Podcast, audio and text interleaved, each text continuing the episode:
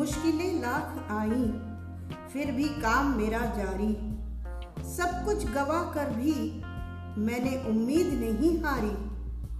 जब सबको लगा कि ये हुई है खत्म, तब शुरू करी मैंने ये अपनी पारी। हौसले बुलंद हैं, अब है जीतने की बारी। दोस्तों, आज मैं सुनाने जा रही हूँ मेरी लिखी एक और कहानी। कहानी का शीर्षक है संकल्प। मेरे पॉडकास्ट चैनल, मेरी कहानी, मेरी जुबानी में। ये कहानी है रूपाली के संकल्प की। रूपाली, एक चंचल सी, हसमुख लड़की, जिसे ईश्वर ने मानो बड़े सलीके से फुर्सत में बनाया हो। पढ़ाई में अच्छी होने के अलावा एक अच्छी गायिका भी थी। जो कोई भी उसे सुनता मानो सुनते ही रहता। 18 साल की रूपाली जीवन में बहुत कुछ करना चाहती थी।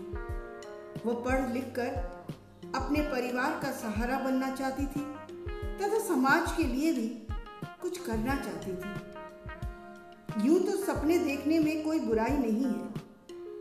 तब तक, जब तक आप उस सपने को साकार करने के लिए अपनी रातों की नींद और दिन का चैन उड़ा दो और उसे हकीकत बना दो। ऐसा ही कुछ रूपाली ने भी किया। एक मध्यम वर्गीय परिवार में पैदा होने के कारण रूपाली बहुत जल्द ही अपनी हदों को समझ गई थी। समझ गई थी कि वो इतनी खुशकिस्मत नहीं है कि उसे अपना सपना और उससे जुड़ी सारी सुविधाएँ परोसी जाएँ। वो जानती थी कि अपने सपने को साकार करने के लिए उसे जी जान लगा देनी पड़ेगी। जिस समाज के लिए उसे कुछ करना था, पहले तो उस समाज के ठेकेदारों से उसे जूझना था। एक दकियानुसी मनोवृत्ति वाले सोए हुए समाज को जगाना था।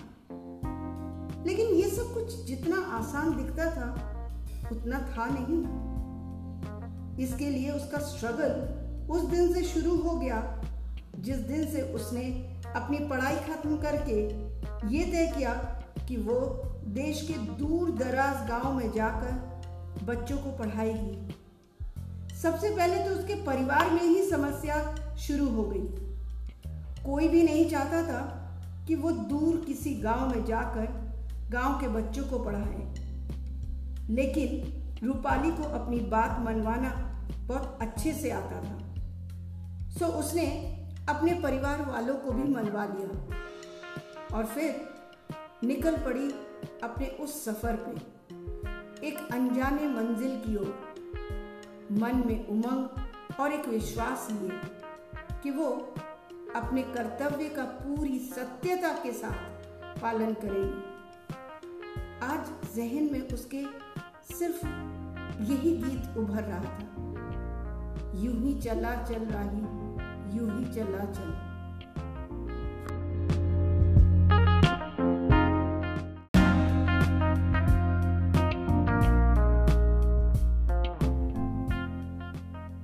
गाँव का नाम था फुर्सत नगर।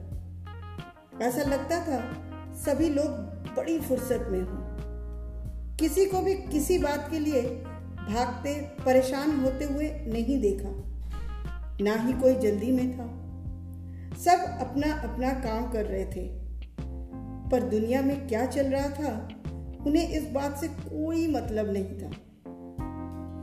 एक तरीके से देखा जाए तो ये सब अच्छा ही था। रूपाली को लगा, यहाँ पर उसे कोई विशेष परेशानी नहीं होगी। बस लोगों को समझाना ही तो है। और क्या? धीरे धीरे विद्या और विद्यालय की अहमियत सब जान जाएँगे।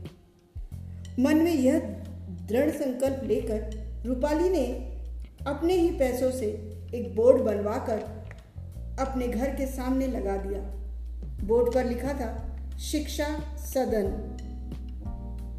तो दोस्तों, ये थी मेरी लिखी कहानी, संकल्प का भाग एक।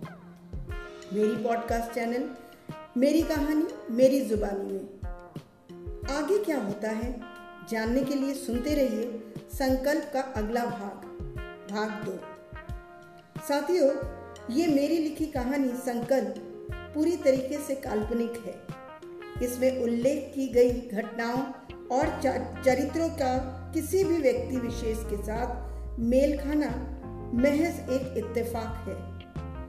कहानी का उद्देश्य किसी भी व्यक्ति की भावनाओं को ठेस पहुंचाना नहीं है, बल्कि अपने श्रोताओं का मनोरंजन करना है। आशा करती हूँ आप सब इस बात को समझेंगे। तो फिर मिलते हैं अगले भाग में मेरे पॉडकास्ट चैनल मेरी कहानी, मेरी जुबानी में। तब तक के लिए मैं, सागरिका, आपकी सागो, आप सबसे विदा लेती है। सायनारा, शुभ रात्रि शब्बक है।